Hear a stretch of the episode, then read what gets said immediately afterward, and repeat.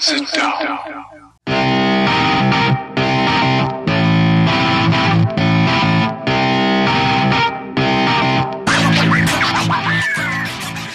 Witam wszystkich i każdego z osobna. Ja jestem Robert Kochan, a to jest Kochana NBA, najbardziej nieobiektywny podcast o najlepszej koszykarskiej lidze świata. Dzisiejszy odcinek mam przyjemność poprowadzić jak zwykle w towarzystwie mojego przyjaciela Wiara. Siema Wiaro, jak ci tam płynie ta pierwsza w tym sezonie śnieżna niedziela? Siema Robert. No tak jak wspomniałeś, bardzo przyjemnie. Wczoraj udało się otworzyć sezon zimowy. Dla mnie sezon zimowy jest zawsze mm, gratką, a teraz jeszcze dostaję w prezencie NBA w grudniu, także no mega jestem e, szczęśliwy w tym roku pod koniec tego sezonu.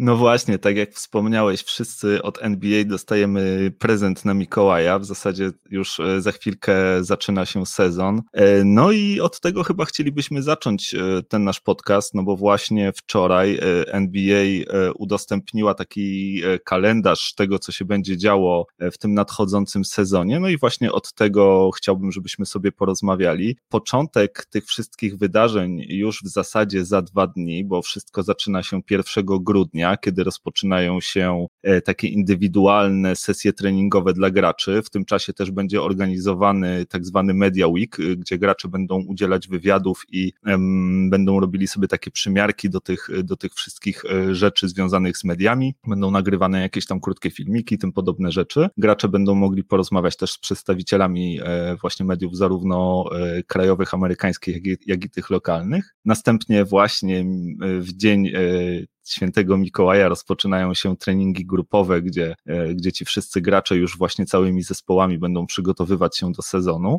Od 11 do 19 grudnia mamy zaplanowane te mecze przedsezonowe, gdzie, gdzie właśnie będą się zespoły rozgrzewać e, do tego, żeby rozpocząć pierwszą część e, sezonu zasadniczego, która rozpoczyna się od 22 grudnia i potrwa aż do marca. W marcu też y, od 5 do 10 mamy zaplanowaną przerwę na, na mecz All-Star, tak zwany All-Star Break, e, no i zaraz potem ruszamy z drugą częścią sezonu. A z takich jeszcze e, ciekawych rzeczy, które, które wydarzą się w maju, no to na 13 maja mamy zaplanowany początek przedstawienia tej takiej najnowszej klasy Hall of Famerów 2020.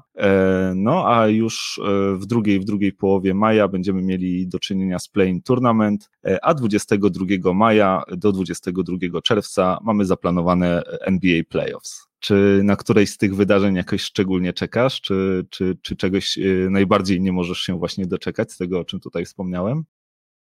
Pomijając oczywiście playoffy, no ładnie to y, wszystko podsumowałeś. Tak sobie to właśnie NBA wymyśliło w tym roku. Bardzo skondensowany sezon. E, zabawne dla mnie jest to, że mm, Summer League, czyli teoretycznie liga letnia NBA, czyli właśnie te mecze przedsezonowe NBA w tym roku odbywają się w grudniu, tak? liga tak, letnia. dokładnie. Winter League.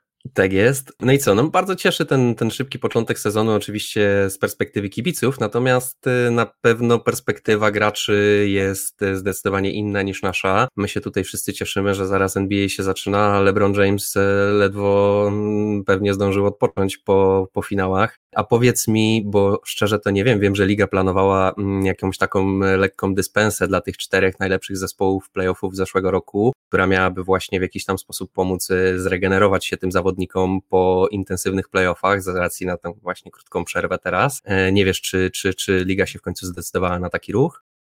E, nic mi na ten temat nie wiadomo. Wiem, że popatrzyłem na te mecze przedsezonowe Clippersów i wygląda na to, że dwa zagramy z Lakersami, jeden z Phoenix, więc nie wygląda, żeby tutaj miała być jakaś przerwa. E, zarówno my, jak i Lakersi zostaniemy od razu rzuceni na siebie jeszcze w tych przedsezonowych meczach, żeby już zbudować hype e, przed nowym sezonem. Natomiast wiem, że LeBron James planuje sobie taką przerwę sam zrobić. Prawdopodobnie on w tym roku w ogóle nie zagra, tak przynajmniej zapowiedział, że e, on stwierdził, że już jest w tej lidze tak długo, długo i już e, tak dużo, że tak powiem, e, ma za sobą, że, że nie będzie się chciał przemęczać, że woli się przyszykować na playoffy, no i ten początek sezonu sobie będzie chciał odpuścić.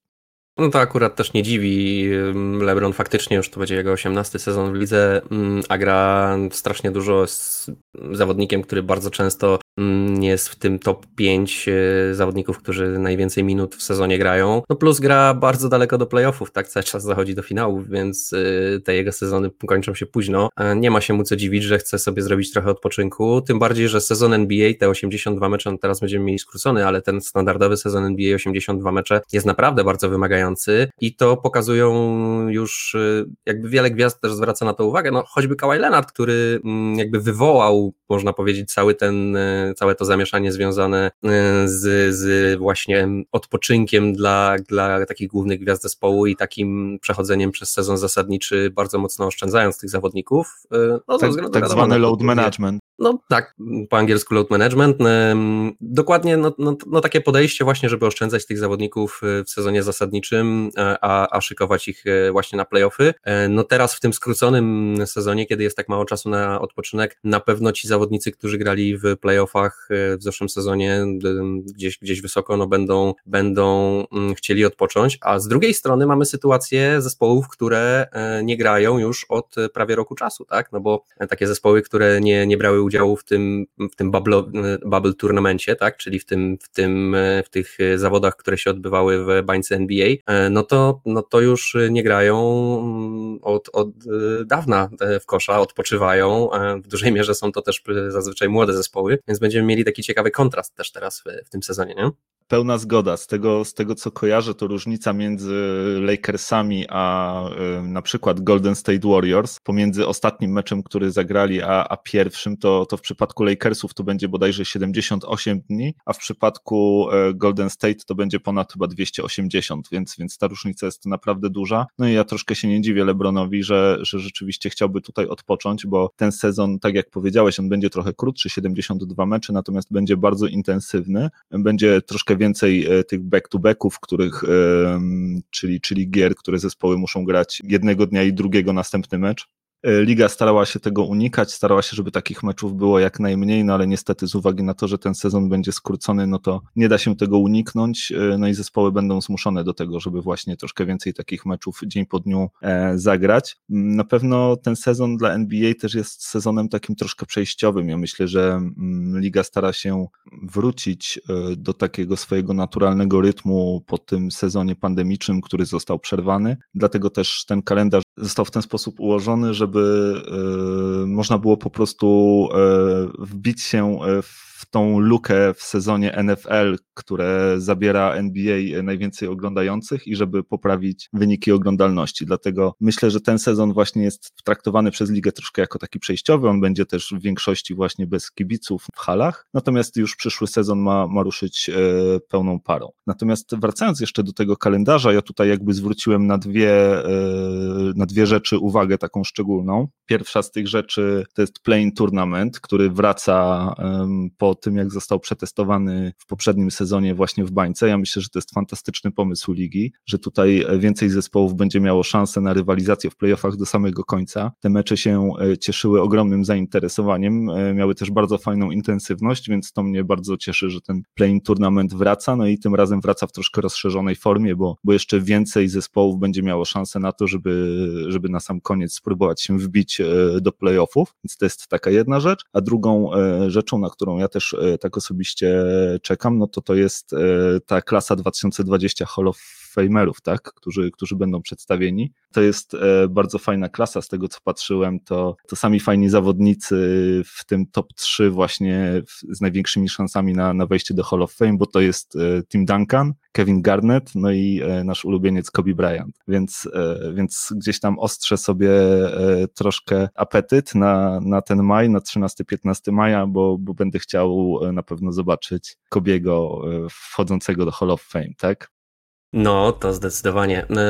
Nie wiedziałem nawet, że taka fajna klasa Hall of Famerów się w tym roku szykuje. Galeria Sław faktycznie wzbogaci się o, e, o pierwszorzędny, o pierwszorzędną klasę e, żółtodziobów, bo e, chłopaki znowu będą rookies.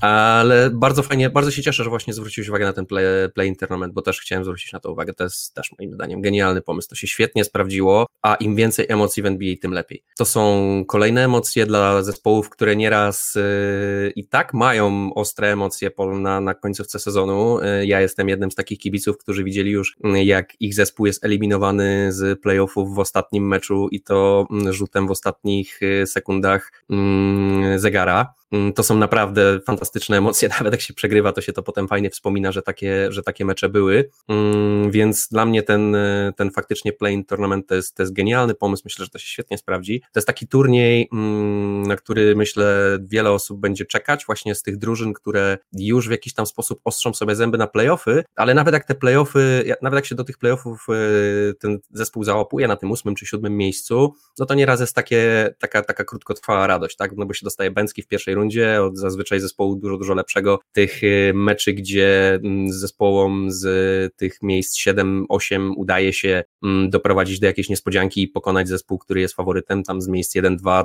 no to jest bardzo niewiele w historii NBA do tej pory, więc tutaj w większości przypadków to jest taka krótkotrwała radość. No a tak to jest cały turniej tak jakby temu dedykowany, tak? Gdzie, gdzie fani takich właśnie zespołów jak na przykład Phoenix y, w tym roku mieli, czy, czy Portland, y, myślę, że mieli fantastyczną przygodę oglądając te mecze, które się w Bablu odbywały w tym sezonie.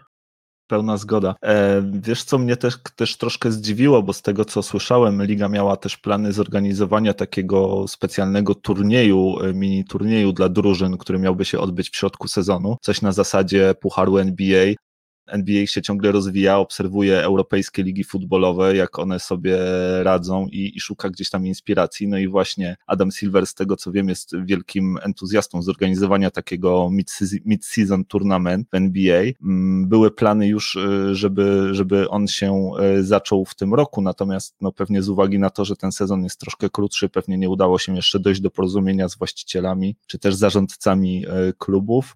E, no i z tego co widzę, to ten e, mid-season tournament na razie wypadł jeszcze e, z kalendarza. No ale kto wie, podejrzewam, że w przyszłym roku już, już powinien się tam znaleźć, bo z tego co wiem, przynajmniej ja bardzo na tym lidze zależy.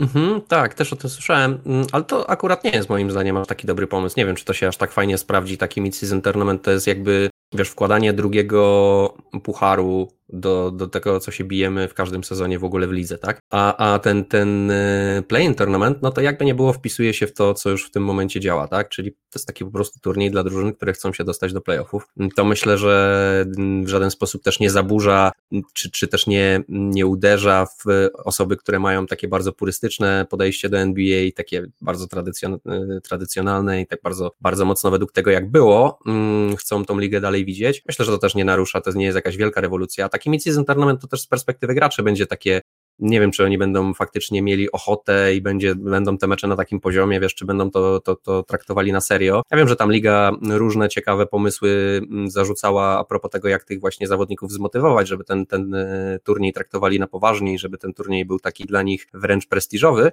Jeżeli by się tak udało zrobić, że to będzie taki prestiżowy turniej w środku sezonu, no to by było ekstra, nie? To, to by było naprawdę fajne, że, że jeszcze dodatkowo gramy o coś takiego, taki, taki mini turniej w środku sezonu, ale o stawkę, o którą, na, na której wszystkim zależy. Tak? Jeżeli zawodnicy będą faktycznie mm, w jakiś sposób e, chcieli ten puchar zdobyć i będzie, będą, będą dumni z tego, że ten puchar zdobyli, będzie on dla nich wiele wart, no to wtedy to będzie fajny pomysł. Nie? Ale myślę, że tutaj duża, duże wyzwanie przed Adamem Silverem, żeby przekonać zawodników do tego, że to będzie granie na poważnie i to będzie równie, równie istotne, no, równie istotne jak, jak Mistrzostwo NBA, to na pewno nie będzie, ale powiedzmy, że, że będzie to dla zawodników bardziej istotne niż choćby e, jakieś, jakieś gierki w All-Starach czy, czy, czy, czy, czy, czy coś w ten deseń, żeby faktycznie brali ten turniej na poważnie po prostu. Jak najbardziej, pełna zgoda tutaj. Raz, że będą potrzebne zachęty, a dwa, no ja też nie uważam, żeby ten mid-season tournament jakby od razu miał stać się bardzo prestiżowy. Wydaje mi się, że na zbudowanie prestiżu tego turnieju potrzebne będą lata, natomiast no widzę to w ten sposób, że, że za kilka lat rzeczywiście ten turniej mógłby zyskać jakąś tam swoją markę i, i zespoły mogłyby chcieć w nim rywalizować i, i gracze też. Natomiast no to jest jakby e, melodia przyszłości. Wróćmy może do tego, co gdzieś tam E, w ostatnim tygodniu wydarzyło się w NBA, chociaż tak naprawdę nie wydarzyło się bardzo dużo, natomiast e, mieliśmy do czynienia e, z kilkoma przedłużeniami umów, zwłaszcza mam tutaj na myśli klasę rukich z 2017 roku, ale mamy też jedno przedłużenie z 2016 roku, takie duże. No i tutaj właśnie ci najlepsi zawodnicy z tej, z tej klasy rukich doczekali się czasu, że, że zaproponowano im te maksymalne pięcioletnie umowy przedłużeniowe. No i do tego grona zalicza się innymi Donovan Mitchell z Utah Jazz, Jason Tatum z Boston Celtics, Bam Adebayo z Miami Heat i De'Aaron Fox z Sacramento Kings. No i tutaj oczywiście można dodać jeszcze tego zawodnika, który rok wcześniej od nich dołączył do ligi i który też mm, dostał takie maksymalne przedłużenie, e, a był restricted free agents w tym sezonie, czyli e, Brandon Ingram. Czy o którymś z tych zawodników chciałbyś tutaj jakby szczególnie porozmawiać, czy, czy któreś z tych przedłużeń wydaje Ci się szczególnie ciekawe? Wszystkie mi się wydają e, ciekawe, to znaczy wszystkie są dla mnie kompletnie zrozumiałe i żadnemu z nich się nie dziwię. Ja może w ogóle zacznę od tego, że, że przybliżyłbym e, naszym słuchaczom, jak to generalnie jest z tymi ruki kontraktami, z tym pierwszym przedłużeniem umowy i dlaczego to zazwyczaj tak jest właśnie, jak, jak w tym roku zaobserwowaliśmy, że ci zawodnicy, którzy naprawdę pokazują swój potencjał, um, dostają takie właśnie wielkie umowy i w 95% przypadków te umowy są przez nich parafowane i, i obowiązują przez następne 5 lat. Um, chodzi dokładnie, jakby wynika to z tego, jak są skonstruowane kontrakty w NBA. Um, rookie, czyli zawodnik, który zosta, zostaje wybrany w drafcie, czy też poza draftem jest, jest pierwszoroczniakiem w NBA, może podpisać kontrakt, który jest oczywiście obwarowany tymi obostrzeniami NBA i maksymalny kontrakt dla pierwszego numeru w drafcie z tego roku to jest 8 milionów za sezon i to jest trzyletni kontrakt. Czyli to jest kontrakt 24 miliony e, łącznie wart. To w dzisiejszych czasach NBA jest bardzo niedużo. To nie są, to są, to, to jest wręcz można powiedzieć za zawodnika nieraz o takim talencie, to, to się go dostaje e, wręcz za pół darmo. E, I dlatego ci zawodnicy na tych ruki kontraktach, szczególnie zawodnicy, którzy są, którzy właśnie dobrze rokują, czy tacy zawodnicy jak, nie wiem, LeBron, no to są mega, mega dużo warci, bo im się nic nie płaci, nie nabierają tego cennego salary capa, czyli tego limitu płac, praktycznie, mm, a, a dają drużynie bardzo, bardzo dużo. Natomiast y, jak y, te trzy lata im się zaczynają kończyć, czyli tak jak właśnie tutaj w przypadku tych zawodników z 2017 roku, kiedy podpisują, są, są jakby, można im przedstawić ten rookie extension, e, no to wtedy już ten ich salary skacze bardzo, bardzo, bardzo wysoko, bo on już jest wtedy liczony tak samo jak salary innych zawodników, no czyli można im właśnie proponować kontrakty, które opiewają na 4-5 lat i są to sumy 170, 180, 200 milionów dolarów. E, no i dla zawodnika, który to, to, to jest dla niego pierwszy duży kontrakt dla wszystkich tych zawodników. To są młodzi zawodnicy, oni owszem w większości przypadków pokazują, że już coś z nich będzie, ale nikt z nich nie może być super pewny swojej kariery na takiej zasadzie, że za rok, dwa lata nic strasznego się nie wydarzy. W związku z tym dla nich nie podpisywanie takiego kontraktu i liczenie na to, że jak będą tym wolnym e, agentem, po tym jak się im skończy ten ruki kontrakt, dostaną taki sam kontrakt od jakiegoś innego zespołu, mm, no to jest bardzo duże ryzyko. Stąd e, po prostu w NBA, jeżeli mamy takie sytuacje jak właśnie tym roku, gdzie jest, są zawodnicy, których tutaj Robert wymienił, jak Jason Tatum, czy, czy Donovan Mitchell, czy Bam Adebayo. Ich zespoły się nie zastanawiają specjalnie nad tym, mm, jak powinny się zachować, po prostu przedstawiają im ten kontrakt. No i ci zawodnicy te kontrakty podpisują, no bo też dla nich to jest w tym momencie najlepsza opcja. Także tutaj zero niespodzianek, można powiedzieć. Wszyscy się tych ruchów spodziewaliśmy. Na pewno mm, kibice tych drużyn odetchnęli e, spokojnie, że przez najbliższe mm, kilka sezonów mają swoje gwiazdy zabezpieczone. A cóż, a zawodnicy, no, no każdy z nich, moim zdaniem, wspaniały zawodnik, tak? Czy, czy któregokolwiek z nich nie chciałbyś mieć u siebie w drużynie? E, no, chyba każdy, każdy z nich wydaje się być fantastyczny. W ogóle ta, ta e, piątka e, graczy, właśnie, którzy podpisali extension, gdyby z nich złożyć drużynę, to byłby naprawdę bardzo fajny team. No, tak, to są naprawdę dobrzy zawodnicy, fajni zawodnicy, mm, także nie wiem, chcesz sobie tutaj e, o kimś e, szczególnie wspomnieć, bo e, ja jedynie tutaj bym z mojej perspektywy wspomniał Donowana Michela, który jest wyborem, którego Denver dokonało w drafcie i nie mogę, nie mogę przeboleć tego, że za taki bezcen go oddaliśmy do Utah. Bardzo mu kibicuję, bardzo się cieszę, że, mm, że jest zdrowy, że taki kontrakt podpisał. Bardzo mnie nie cieszy to, że Utah będzie miało z niego niego taki pożytek, jaki będzie miał w następnych sezonach.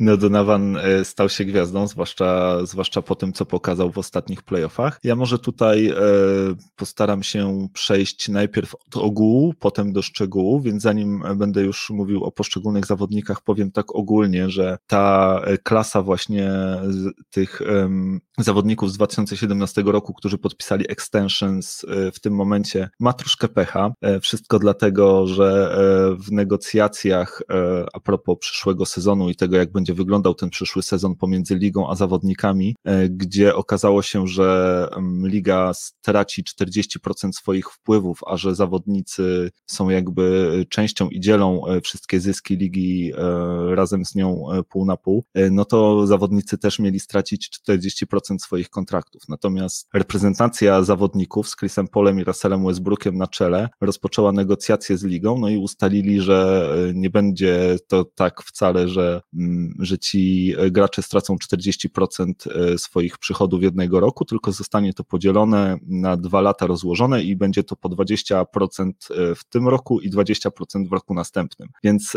tak naprawdę ci zawodnicy, którzy podpisali teraz te, te extensions, one rozpoczną się właśnie w 2021 roku. No i okazuje się, że oni na tym najbardziej stracą, bo mając teraz właśnie kontrakty po 8 milionów dolarów, tracąc z tego 40%, straciliby około 4 milionów dolarów, a w 2021 roku wejdą te ich kontrakty warte no tam po 30 e, parę milionów, więc e, z tego e, no to ta, ta strata będzie jednak dużo większa, więc oni jakby na tym dealu z NBA przegrali, no ale Chris Paul gdzieś tam jest znany z tego, że on mocno też negocjuje pod siebie, e, więc raz, ra, razem z ligą e, no ale tak, tak, tak się ugadali, zresztą e, Unia Zawodników się na to zgodziła, więc e, natomiast no, wydaje się, że właśnie ci zawodnicy, e, którzy, którzy podpisali teraz to extensions, będą na tym najbardziej stratni. A druga taka jeszcze ogólnie interesująca uwaga moim zdaniem, to to, że te kontrakty nie są jeszcze do końca ustalone pod względem jakby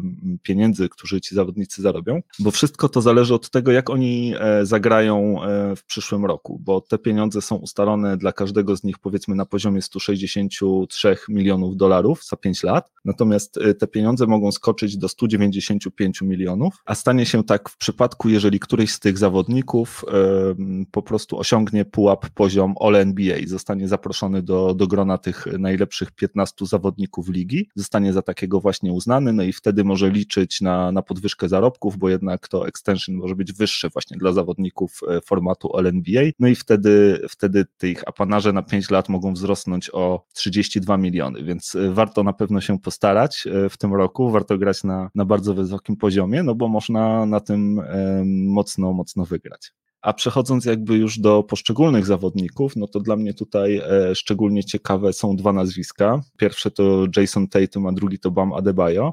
Pierwszy dlatego, że no, trochę chyba kibice Celtów odetchnęli z ulgą, bo ostatnio e, nie mieli aż tak dużo powodów do radości. Wszyscy ci gracze, którym gdzieś tam kończyły się kontrakty z Celtów odchodzili. Tutaj zarówno Kyrie Irving, jak i Al Horford, jak i e, Gordon Hayward, wszyscy odeszli za darmo. E, Celtics nic na tym nie zyskali. No i gdzieś tam pojawiły się takie szumy, które, które mm, mówiły, że no być może gracze nie chcą podpisywać e, kontraktów e, z Celtics, być może w tym Celtics aż tak dobrze się e, nie wiedzie. No ale jak widać, Jason Tatum podpisał to swoje rookie extension, bardzo dobrze zrobił. Fani Celtów mocno odetchnęli z ulgą. No i wydaje się, że Jason Tatum ma szansę być takim nowym Polem Pierce'em. E, jeżeli chodzi o, o zespół Celtics. E, zresztą wydaje mi się, że podobne warunki fizyczne i, i podobny styl gry, może Jason Tatum jest zawodnikiem takim bardziej nowoczesnym, no ale ma szansę e, być kolejnym takim Mr. Celtic, tak, przez następne 10-15 lat.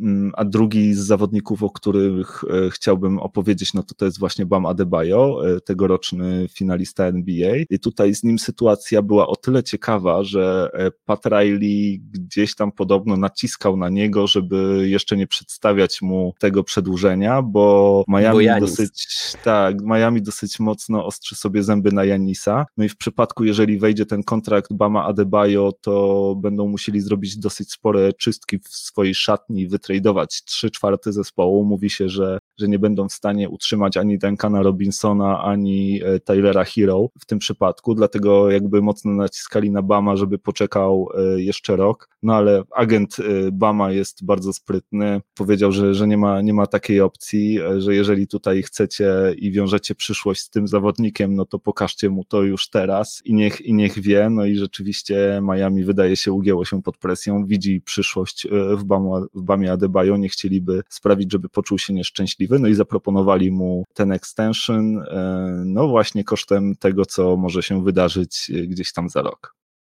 E, albo Pat Riley zadzwonił do Janisa, pogadał z nim, no i dowiedział się czegoś, czym się z nami nie podzielił i stwierdził, że nie ma sensu czekać na Janisa. Trzeba podpisać Bama, póki jest taka opcja. Nie? E, Myślisz, Tego nie wiemy, Janis ale... powiedział, że idzie na Mavericks? Kto wie, co Janis powiedział w rozmowie z Patem. Kto wie, czy do takiej rozmowy w ogóle doszło.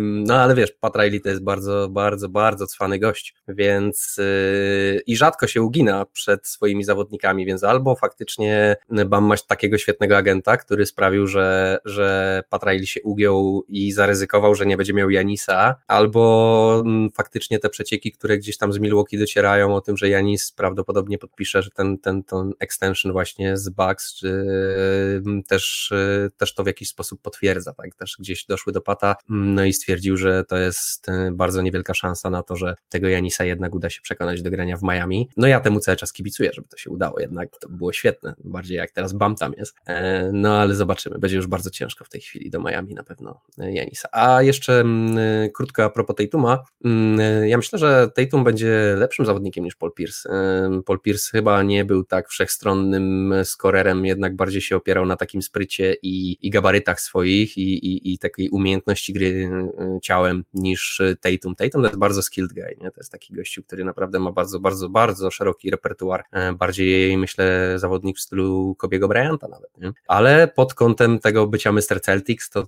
to jak najbardziej. Mm, też Celci owszem stracili kilku wolnych agentów ostatnio, ale myślę, że za żadnym jakoś strasznie nie płaczą. Kyrie Irving to chyba tak, nie wiem czy cel, fani Celtów naprawdę chcieli w ogóle, żeby Kyrie tam został, mm, chyba Celci też niespecjalnie chcieli. Gordon Hayward, no to faktycznie no, no ciężko było liczyć na to, że wyrównają taką ofertę. No, 130 milionów od Charlotte. E, Gordon Hayward nie jest wart takich pieniędzy, mimo całej mojej sympatii do tego zawodnika. No a mm, Al Horford no to też taki zawodnik, który nie wiem, czy, czy specjalnie mógł liczyć na taki wielki kontrakt w Celtach i czy Celci aż tak w niego wierzyli aż tak e, mocno jakby mm, im zależało na tym, żeby ten zawodnik tam zostać, żeby mu płacić taki, taką kasę, jaką mu Philadelphia wtedy zaproponowała. E, więc no, plus też inna na pewno pozycja tej Tuma w drużynie, wszyscy liczą na to, że to będzie ten Mr. Celtic, nie? To, to nie jest tak jak Kyrie, że tam przyszedł takie trochę piąte koło uwozu, może coś z tego będzie, niby druga gwiazda, ale w sumie takie wiesz, e, to jest jednak gość, na którego Celci stawiają od samego początku, dali mu piłkę do rąk od, odkąd był ruki i, i powiedzieli dawaj, nie?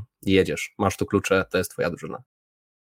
E, no też w fajnym momencie trafił do drużyny. Swoją drogą tutaj Danny Ainge też zrobił mistrzostwo, bo, bo przecież e, miał wtedy pierwszy numer w drafcie i, i wytradował go do Filadelfii, która e, wydraftowała no. z tym pierwszym numerem Markela Fulca, a on z numerem trzecim wybrał właśnie Tatuma, jeszcze zgarnął do tego dobry, dobry kolejny pik w drafcie, więc tutaj naprawdę wytradował sobie świetnego zawodnika, chyba najlepszego z całej tej klasy. Danny Ainge już dawno powinien siedzieć za te wszystkie rabunki.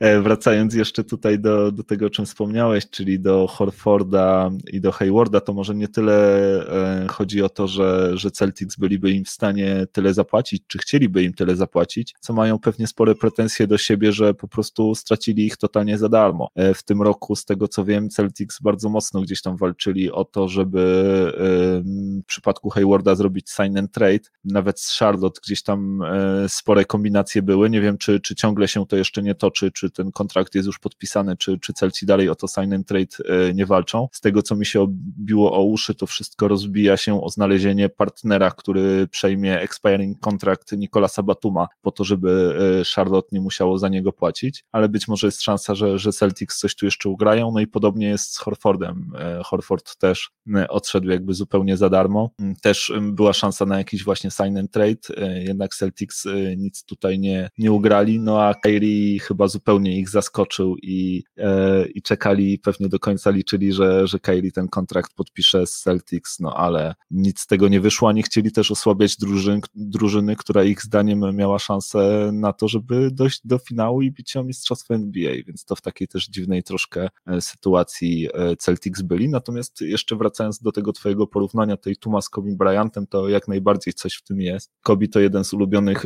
zawodników Jasona Tatuma, na którym właśnie on wzoruje czuje swoją grę. Obaj panowie jeszcze kiedy Kobi żył, mieli okazję się gdzieś tam spotkać.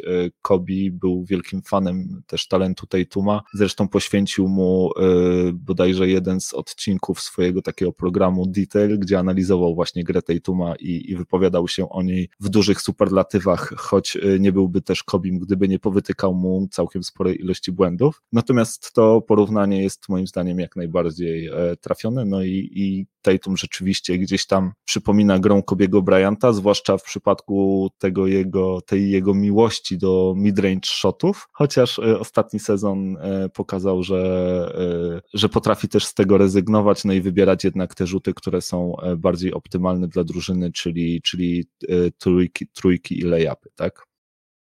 Tak, nie no, ja jestem wielkim fanem zawodnika, yy, tego zawodnika. Yy, Tatum jest świetnym zawodnikiem moim zdaniem, świetny grajek yy, i to jest taki lider, na którym można naprawdę spróbować oprzeć swoją drużynę. Jest bardzo młody, już naprawdę w tym momencie pokazuje poziom, no nie wiem, jest jednym z 20 na pewno najlepszych zawodników w lidze, może nawet wyżej, no to, to by się już gdzieś tam trzeba było zastanowić, sobie to rozpisać, ale no świetny zawodnik, naprawdę. To jest taki, taka prawdziwa pierwsza opcja w ataku. Można śmiało śmiało założyć, że, że on po prostu potrzebuje kolegów. Nie? To nie jest, nie jest y, taki, nie, no, my mamy na przykład Denver ten problem, Jamal Murray, nie? to nie jest zawodnik, na który możesz powiedzieć śmiało, że o, jemu to tylko kolegów potrzeba i, i będzie wszystko dobrze. Nie, jemu potrzeba kolegów, którzy są lepsi od niego i wtedy wszystko będzie dobrze. Nie? A tutaj już nie, nie masz tego problemu. Śmiało Tatum może być twoim najlepszym zawodnikiem y, w drużynie i będziesz, y, jeżeli, jeżeli dobrze drużynę poskładasz, to będzie, będzie to drużyna, która będzie się mogła bić o mistrzostwo moim zdaniem. No tak, zwłaszcza, że to jest zawodnik, który oprócz e, talentu ofensywnego ma też e, bardzo fajny talent, jeżeli chodzi o grę w obronie. Potrafi, potrafi grać po obu stronach boiska i, i to jest to, co jest potrzebne w nowoczesnej koszykówce. Plus e, wielki długi. Tak, tak, tak. Powiedz mi, czy Donovan Mitchell wygra coś z Utah Jazz, zanim ten jego pięcioletni kontrakt, to przedłużenie się skończy, czyli przez najbliższe sześć lat? Pytasz mnie kibica Denver, czy pytasz mnie jak obiektywnie? nie, no nie będę tutaj obiektywny. Nie, nie, nie wygra z nic z Utah. Z Utah się nie da nic wygrać i absolutnie nie wolno mu nic wygrać z Utah. To by było, to, to by był straszny cios. To, to naprawdę, no nie, nie, nie w Utah. No po prostu nie. No rozumiem, a jak się, jak się czułeś obserwując e, waszą ostatnią bitwę, czyli Denver e, Jazz e, w tych playoffach, kiedy prawie właśnie Donovan wyrzucił was z tych playoffów i dopiero w meczu numer 7 udało się wam wygrać i, i tak naprawdę zniwelować to pierwsze chyba w tych playoffach prowadzenie zespołu przeciwnego 3-1 w serii, gdzie ty już straciłeś z tego co pamiętam Wszelką. absolutnie wiarę w to, że się uda. Wszelką nadzieję. Tak, ja już, ja, ja, no, ja też uważam, że takie błędy jak y, wytradowanie Donowana Michela za paczkę fistaszków do, mm, do Utah Jazz, to się, to, to się musi źle skończyć, tak? Za takie rzeczy się płaci w jakiś tam sposób. E, I wydaje mi się, że karma po prostu musi wrócić i dlatego ja strasznie się boję, że ten Donovan Mitchell będzie nas lał w playoffach. No i to dokładnie tak wyglądało, jakby ten scenariusz miał się sprawdzić, tak? Ten mój czarny scenariusz, który gdzieś w głowie sobie wymyśliłem, że Rudy Gobert i, i Donovan Mitchell, dwóch, dwaj zawodnicy, którzy, akurat Rudy Gobert to może niespecjalnie jest zawodnik, za którym jakiś przepadam w ogóle, ale dobry to jest zawodnik, y, a Donovan Mitchell to jest fantastyczny zawodnik, którego oddaliśmy naprawdę za pół darmo do Utah, to jest nasz rywal, to się tak nie robi, no Denver nie powinno takich, takich, takich głupich błędów popełniać, tym bardziej, że mamy naprawdę sprawny ten front office i dobrze on działa, a tutaj się tak strasznie fatalnie pomylili jak sobie wyobrażam Donovan, Donowana Michela w Denver na przykład w tym momencie grającego z mm, Jamalem Murrayem i Nikolą Jokiciem, y, no to kurczę, no to, to by była drużyna, tak? Z tym naprawdę można by się było bić o najwyższe cele i byłbym y, święcie przekonany, że mamy szansę pokonać y, Clippers bez większych problemów, Lakers, możemy się z wami bić jak równy z równy, nie? a teraz to jest cały czas takie, wiesz, no, trzeba się wspiąć na wyżyny, tak? Każdy musi zagrać super, super, super, no na, na 100% swoich możliwości, bo inaczej jest y, różnie. Nie? No i tutaj już to też było widać, no 3-1 Utah prowadziło, ale oglądało się to rewelacyjnie. No ten po prostu to był, to, to był taki pojedynek strzelecki, tak? Jamal Murray kontra Donovan Mitchell. Goście, których ja cały czas sobie wyobrażam, że mogli grać obok siebie, grali naprzeciwko siebie i po prostu wszystko, co ty możesz zrobić, ja potrafię zrobić lepiej, nie? I, i na zmianę. No, rewelka. E, słuchaj, to może jeszcze w takim razie, bo o Foxie rozmawialiśmy podczas ostatniego odcinka, gdzie, gdzie właśnie mówiliśmy, że no ten kontrakt oznacza troszkę dla niego, że już przestaje być takim e, chłopcem, staje się mężczyzną, tak, dostaje prawdziwe pieniądze i klucze do franczyzy już tak e, na stałe i będzie się od niego wymagać. Natomiast no może jeszcze porozmawiajmy o tym piątym zawodniku, o którym mało co dziś wspominaliśmy, czyli e, o Brandonie Ingramie. E, to jest tegoroczny Most Improved Player, zawodnik, który bardzo fajnie pokazał się właśnie w poprzednim sezonie, no i wydaje się, że został nagrodzony za to przez swojego GM-a, Davida Griffina, no i właśnie otrzymał kontrakt pięcioletni na kwotę 158 milionów milionów dolarów. Myślisz, że to dobry ruch ze strony Nowego Orleanu? Myślę, że to bardzo dobry ruch. Mm, po pierwsze, mm, z perspektywy tej drużyny, ta drużyna w tym momencie buduje się wokół Zajana Williamsona i potrzebują zawodników mniej więcej w jego wieku, którzy oczywiście prezentują jakiś wysoki potencjał i z których mogą być naprawdę e, świetne grajki. Brandon Ingram myślę, że już udowodnił, że do takich zawodników należy. Ja mm, wciąż jestem sceptyczny wobec jego talentu, bo mnie się wydaje, że jemu brakuje dwóch rzeczy. Znaczy, jednej rzeczy mi się wydaje, że mu brakuje, drugiej mu brakuje na 100%, a, to, a tą drugą jest tężyzna fizyczna, tak? No gość jest po prostu już chudy jak wieszak, no. E, I musi niestety grać w NBA, a gra na takiej pozycji, na której no, no, no nie jest rozgrywającym, tak? Jest, jest, jest, wielkim zawodnikiem, który powinien grać pod koszem, a przynajmniej wchodzić pod ten kosz, e, próbować gdzieś tam wykorzystać te swoje warunki fizyczne, bo jest ogromny, jest długi bardzo, tylko jest ogromnie, ogromnie chudy, mm, więc to jest pierwsza rzecz, nad którą on musi popracować. Wiem też, że jest bardzo takim, to jest taki pracuś, nie? Naprawdę mm, jak się tam słucha gdzieś jego coachów czy GM-ów, którzy opowiadają o tym, jak, jak ten zawodnik się zachowuje, on bardzo dużo czasu spędza na siłowni czy, czy, w, czy na hali po prostu trenując, więc to na pewno dobrze wróży. Natomiast wydaje mi się, że brakuje mu też czegoś takiego, co, o czym w sumie takie popularne teraz po, pojęcie w angielskich, może amerykańskich mediach, które, które rozmawiają o NBA, a mianowicie tego alpha dog, tak? czyli takiego, takiego, takiej mentalności bycia po prostu liderem, bycia, bycia najlepszym na boisku, bycia takim, takim zawodnikiem alfa. E, I myślę, że to jest duży, duży problem. Nie wiem, czy to jest w jego przypadku tak, że, że, że on jest po prostu jeszcze młody i musi tego nabrać, czy nigdy tego nie nabierze. Jeżeli nigdy tego nie nabierze, no to nigdy nie będzie zawodnikiem z takiego prawdziwego topu, a jeżeli, jeżeli mu się to uda, no to to może być zawodnik pokroju Duranta, tak? Nie, nie, te, nie ta półka, ale podobny jakby styl grania, tak? Podobny styl, sposób poruszania się po boisku, podobny sposób y, zdobywania punktów y, i myślę, że, że, że podobnych y, się można produkcji po nim spodziewać, tylko że po prostu tam poziom niżej załóżmy, tak, niż Durant. No wydaje mi się, że bardzo fajnie wyczerpałeś ten temat. Ja właśnie dokładnie o tym chciałem powiedzieć, kiedy, kiedy zacząłeś mówić o sylwetce Ingrama, że to jest taka troszkę kopia e, Kevina Duranta. Bardzo wysoki, bardzo szczupły zawodnik, który świetnie rzuca. E, mówili, że on nie gra na point guardzie, natomiast z tego co pamiętam, on był gdzieś tam testowany przez chwilę chyba w Lakersach, miał okazję troszkę na tym point guardzie nawet pograć, radził sobie z tego co się nie mylę całkiem nieźle, chyba nawet e, zanotował triple-double. Natomiast no tak gdzieś tam kończąc ten temat, to, to kiedy ja się nad tym e, zastanawiałem, to stwierdziłem, że w całej historii, którą znam i którą kojarzę, nie znam i nie kojarzę żadnego sławnego i dobrego Brandona i wydaje mi się, że, że e, w tym przypadku w tym przypadku będzie podobnie, że po prostu no, e, kiedy, kiedy Ingram skończy karierę, to dalej stwierdzę, że nie znam żadnego, żadnego świetnego i słynnego i, i znanego Brandona, że, e, że, że jakby wpiszę, wpiszę się w to, co do tej pory wydarzyło się w historii. Proszę wybaczyć, jeśli jestem ignorantem jakiegoś słynnego, zmieniającego no ja bieg świata Brandona ominąłem, ale, ale naprawdę nie kojarzę. E, słuchaj, e, jeszcze jedno takie ciekawe wydarzenie, może nie jakiejś z najwyższej półki, w poprzednim tygodniu się wydarzyło, ale dla nas osobiście pewnie e, bardzo ciekawe, bo dotyczy zawodnika, którego ty lubisz, a ja lubiłem. Mam tutaj na myśli Demarcusa Kazinsa, popularnie zwanego jako Boogie. Boogie! Tak, Boogie podpisał jednoroczny kontrakt z Houston Rockets, który, który szukało centra. E, no i wydaje się to taki naprawdę fajny mariaż e, dla Kazinsa, który wraca po kolejnej kontuzji e, i, i, będzie próbował odbudować swoją karierę, i dla Rackets, którzy nie wiedzą, czego będą szukać w przyszłym sezonie. Um, no, To jest zawodnik moim zdaniem ogromnie niezrozumiany w tej całej lidze i strasznie pechowy. Nie? To wielki talent, naprawdę. Takich, takich wielkoludów jak on, zawodników jego gabarytów, oczywiście center to jest, tak, jeżeli ktoś nie wie, kto to jest Bugi Kazins, to jest tak, wielki, ogromny chłop y, grający na centrze, ale... Nie przesadzaj, nie przesadzaj, nie przesadzaj, mój drogi, jaki wielki, ogromny chłop. E, to jest e, zresztą w ogóle jeden, jeden z żartów, Duranta, okay, które, ale, które, ale które się wielki. śmiejemy. E, kiedyś zawodnicy mogli sami podawać podawać swój wzrost do statystyk ligi i e, DeMarcus Cousins podał, e, że ma 7 stóp wzrostu, Kevin Durant podał, że ma 6 stóp 11 cali wzrostu, po czym e, na zdjęciu z kadry USA, kiedy obaj stoją obok siebie, wygląda jakby Durant był wyższy od głowy od Cousinsa, więc wcale taki wielki nie jest.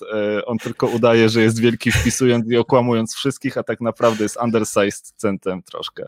No, Um, nie, no po prostu Durant jest ogromny i kłamie, że, kłamie, że jest mniejszy. Um, ale masz 100% racji. W ogóle słynne, fajne zdjęcie, poszukajcie sobie, to wystarczy e, Durant, Boogie Cousins e, i, i, reprezentacja USA i, i, znajdziecie to zdjęcie na pewno. Um, nie no, Boogie jest wielki, ogromny, jest też, e, jest też bardzo ciężki, jest duży, naprawdę dużym chłopem, ale bardzo przy tym wszystkim zwinnym, świetnie się rusza i bardzo takim zawodnikiem jakby finezyjnym, wbrew właśnie tym swoim gabarytom. E, ja bardzo lubiłem tego zawodnika oglądać, bardzo liczyłem na to, co, że coś z niego będzie, natomiast no, on ma niestety tą przypadłość, że jest trochę debilem. Jest też w dużej mierze niezrozumiany, ale jest takim, takim gościem, który się przypala, bardzo nerwowym, ma takie, takie nieraz powiedzmy dość prymitywne odruchy i zachowania wobec swoich kolegów, czy, czy wobec innych. Taki, no taki, taki dzieciak, jak przyszedł do NBA, tak? Dużo się nauczył, dużo się ogarnął i na pewno e, dużo, dużo poważniej podchodził do tej e, swojej kariery w koszykówce później, no ale później niestety same kontuzje. I to takie kontuzje, które go wykluczyły, wykluczały z grania nie tam na dwa tygodnie, tylko na cały sezon i takie ta, jedna za drugą takie kontuzje, no i teraz to już jest wrak tego zawodnika, którym był kiedyś.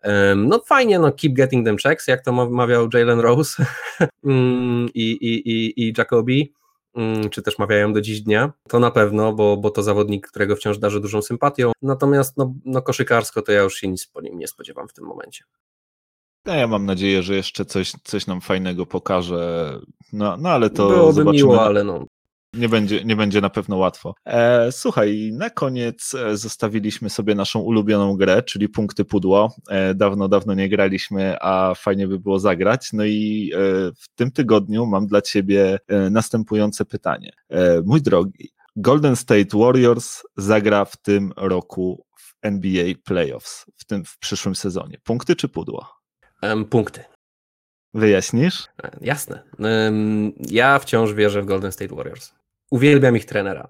Steve Kerr jest jednym z, nie tylko, to już nie chodzi o trenera, że, że lubię go jako trenera, jest jedną z moich ulubionych postaci z NBA.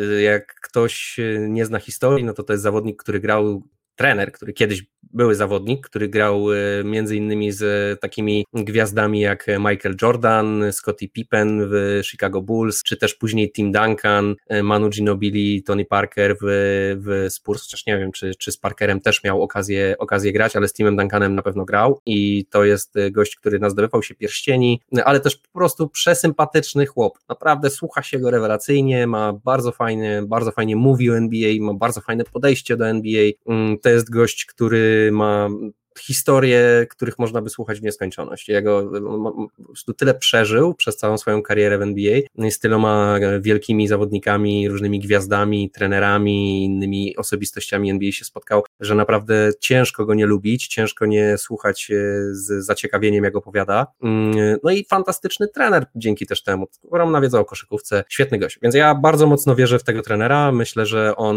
już nam udowodnił, że potrafi poukładać świetnie zespół. Nie ma może w tym momencie mm, takiego zespołu, na jaki liczył, bo Clay Thompson niestety, jak wszyscy wiemy, mm, opuści sezon z kontuzją, e, ale wciąż mamy Stefa Kerego, mm, jest Andrew Wiggins, z którego możliwe, że coś e, uda się wykrzesać. E, no i jest kilku młodych zawodników. Ja wiem, że, że Wiseman nazwiskiem nas nie przekonuje, ale być może pod okiem Steve'a Kera coś pokaże. No a myślę, że przede wszystkim Steph Curry nam trochę przypomni o sobie. Myślę, że zapomnieliśmy i, i, i wiesz, how quickly they forget, nie? E, I, I że zobaczymy ten show. Jednak to wciąż będzie drużyna, która mm, będzie, myślę, w stanie rywalizować z taką drużyną jak choćby Portland o to, żeby jednak w tych playoffach zagrać. Także jak dla mnie punkty. A to widzisz, no to ja myślę, że, że jednak absolutnie pudło, e, że jednak Golden State w przyszłorocznych playoffach nie zagra. Myślę tak z trzech powodów. Po pierwsze kontuzja Kleja Thompsona, o której wspomniałeś. Po drugie mówimy tutaj o zachodniej konferencji jednak nie jest, gdybyśmy rozmawiali o wschodniej, to jak najbardziej powiedziałbym, że bez problemu Golden State y, załapie się do playoffów, no ale na zachodzie jest super ciężko, każdy mecz jest bardzo wymagający, jest dużo drużyn, które chciałyby do playoffów wejść i które mają jak najbardziej zespoły na to, żeby to uczynić, tam będzie co mecz, to po prostu jest bitwa. E, w tym sezonie dużo meczów będzie się odbywać w ramach e, jednej dywizji, więc, e, bo NBA chce jakby ograniczyć podróżowanie, więc Golden State będzie, będzie dużo grało w swojej dywizji, czyli będzie dużo grało z Lakersami, dużo będzie grało z Clippersami, a to, co wspomniałeś, co Twoim zdaniem się, się może zdarzyć, moim zdaniem się nie zdarzy. W sensie, patrząc na skład Golden State, tam jest tylko i wyłącznie Steph Curry. Oprócz niego na pozycji shooting guarda jest Kelly Oubre, który jest me, no jest, jest ok, ale jest e, taki se. E, na pozycji small forwarda jest Andrew Wiggins, który jest no, absolutną wizą i którego, który no, robi absolutnie takie numery jakby nieefektywne, jeżeli chodzi zwłaszcza o statystyki rzutowe. Bardzo chętnie Golden State Warriors podbyło, pozbyłoby się tego jego wielkiego kontraktu, no ale nikt go nie chce. Wszyscy myślą, że to może będzie następny sezon, kiedy Andrew Wiggins Wiggins wreszcie się rozwinie, wreszcie dogoni ten swój potencjał. Dotychczas się to nie zdarzyło, raczej mi się nie wydaje, żeby się to miało zdarzyć. Nie, nie, to się nie zdarzy. Na pozycji numer 4 mają Draymonda Greena, który jest też znany jako Mr. Triple Single, e, jak to Charles Barkley kiedyś powiedział, do tego Draymond Green nie pokazał w tym sezonie, żeby jakoś też rozwinął swoją grę, żeby lepiej zaczął rzucać za trzy. E, no i mamy Rukiego na pozycji centra. No wydaje mi się, że tak złożony skład, biorąc pod uwagę, że na ławce też tam wcale nie ma żadnych cudów, nie ma już takich weteranów, weteranów, jak wtedy, kiedy Golden State dochodziło do finałów i, i rywalizowało o te najwyższe cele, gdzie, gdzie był tam e, Andrzej Gadala, gdzie był tam Sean Livingston, tak? Czy, czy David West. E, takich zawodników już, już nie ma, no i będzie bardzo, bardzo trudno Golden State Warriors rywalizować w tej zachodniej konferencji. No, przytaczasz bardzo sensowne argumenty, ale ja wciąż będę obstawiał przy swoim. E, zwrócę uwagę jeszcze na kilka rzeczy. Po pierwsze, zachodnia konferencja, owszem, będzie mordercza jak zawsze, ale będzie troszkę luźniej w końcówce, tak? Pewne zespoły są ewidentnie słabsze i będą prawdopodobnie grały, już, już nie będą grały tego co kiedyś, jak choćby Houston, tak? Ta czołówka, jak będzie wyglądała czołówka, tak? Lakers, Clippers, y, Denver, Dallas, no i co dalej? Dalej już będzie różnie. Dalej już będą drużyny, które będą mogły się ze, ze sobą śmiało rywalizować, e, a myślę, że słuchaj, ten Draymond Green, Mr. Triple Single, jasne, można się, wiesz, że ja nie jestem fanem tego zawodnika, ale jest to zawodnik mega wszechstronny i dobry obrońca, tak? Tak. Mm, jest to, jest to też e, jakieś tam dynamo napędowe tej drużyny, gość, który się rzuca po te piłki i tak dalej. Teraz wiesz, będzie też na pewno taka sytuacja, że Draymond już nie będzie mógł liczyć na to, że może się obijać na boisku, bo ma Duranta, e, Stefa i Kleja, nie? I w sumie to, co by nie zrobił, to i tak jest 150 punktów rzucone z ich strony, nie? Mm, więc już nie ma takiego komfortu, już teraz y, też będzie na pewno Steve Kerr od niego dużo, dużo więcej wymagał, mm, więc y, jest jakaś nadzieja, że Draymond będzie grał lepiej niż w zeszłym sezonie. Kerry na pewno będzie grał świetnie, bo Kerry to jest Kerry, nie? więc tutaj chyba już wątpli wszystkie wątpliwości ten, ten zawodnik porozwiewał y, podczas swojej kariery nasze. Andrew Wiggins no to jest oczywiście wielka niewiadoma i ten gość, to co mówiłeś, że tam osiągnie swój potencjał, to się na pewno nie wydarzy. To takiej opcji już nie ma, mm, ale wciąż będzie miał teraz świetnego trenera, który myślę, że będzie potrafił wykorzystać te jego talenty. To jest gość wiesz, on jest długi, atletyczny, on w obronie potrafi, myślę, się sprawdzić. Jak go Steve Kerr tam dobrze poukłada, będzie miał Draymonda gdzieś tam za sobą, który mu będzie bez przerwy dar się do ucha, gdzie ma, wiesz, stać i co ma robić i to w nie całkiem sympatycznych słowach, to może, może to na niego gdzieś tam e, dobrze podziała, nie? Chociaż w sumie Jimmy Butler próbował i nie wyszło, nie? Ale mm, wciąż, to jest inna sytuacja, inna drużyna, e, jest tam gdzieś dla niego nadzieja słuchaj, ja nie mówię, że oni się będą bili o jakieś wielkie cele w tych playoffach, ale ósme miejsce czy siódme miejsce na, na zachodzie jest jak najbardziej w ich zasięgu i myślę, że przede wszystkim też bardzo im będzie zależało na tym, żeby się do tych playoffów załapać i żeby jednak pokazać nam, że to jest drużyna, która wciąż myśli bardzo poważnie o, o, o, o mistrzostwie gdzieś tam w przyszłych sezonach, tak? No to na pewno, być może właśnie ten Playing Tournament będzie dla nich e, taką szansą, bo oprócz tych zespołów, które ty wymieniłeś na zachodzie, no to wydaje mi się, że Portland ma zdecydowanie mocniejszą ekipę. Oni e, w poprzednim sezonie mieli troszkę problemów, ale one wynikały głównie z kontuzji i z tego, że praktycznie cały sezon grali bez Nurkicia. E, wydaje mi się, że... tak mocno wierzysz, że Portland jest tak wiele lepsze od Golden State? Wydaje mi się, patrząc, e, patrząc na składy, jeszcze teraz, kiedy pozyskali Covingtona, wydaje mi się, że tak, że mają zdecydowanie e, lepszy zespół całościowo. Oczywiście najlepszym zawodnikiem na boisku jest ciągle Steph Curry, ale biorąc pod uwagę i patrząc na cały zespół, no to zdecydowanie Portland moim zdaniem wygrywa. Podobnie rzecz się ma z Utah, do którego wróci Bojan Bogdanowicz też po, po kontuzji, więc tutaj też jakby Utah wydaje mi się, że ma większy potencjał. No i rzeczywiście tutaj jakby zostają te ostatnie, ostatnie miejsca playoffów, natomiast no musisz też pamiętać, że tutaj jakby głodny Phoenix nadchodzi, do którego przyszedł e, Chris Paul. No i pytanie, czy, czy twoim zdaniem e, Phoenix ma lepszy skład i większe szanse na te playoffy niż Golden State, czy jednak Golden State? Myślę, że to właśnie będzie walka. Nie? Myślę, że te drużyny, które wymieniłeś, będą się o te ostatnie miejsca w playoffach bić. Nie, nie jestem wcale taki przekonany, że też wszyscy będą zdrowi, bo wiesz, jak to jest w NBA, więc bardzo różnie może się wydarzyć. A um, takie zespoły jak Portland są, jakby Portland już udowodniło, że jest podatne na te kontuzje, tak? Mnie to też bardzo smuci, bo ja im kibicuję mocno, i, a, a, a co sezon tam ktoś wypada z tego składu i, i, i nie grają w pełnym składzie. Ale oni też mają dużo problemów. Jednak CJ i Lillard to jest duo, które mm, mimo całej swojej y, ofensywnej mm, wielkości w defensywie prezentuje jednak dużo, dużo, dużo, dużo, dużo do, do, do, do, do nadrobienia, tak? E, więc tutaj będzie ta walka. Ja obstawiam Golden State, ponieważ wydaje mi się, że to jest jednak drużyna, która wiesz, ma ten gen wygrywania, to są byli mistrzowie, mają świetnego trenera i to są rzeczy, myślę, które w takich właśnie drużynach, które mają plusy i minusy i to takie dość wyraźne, nie? że widzisz, że mają pewne rzeczy, które są super, ale mają też pewne rzeczy, które są totalnie meh, nie? to tam jednak trener odgrywa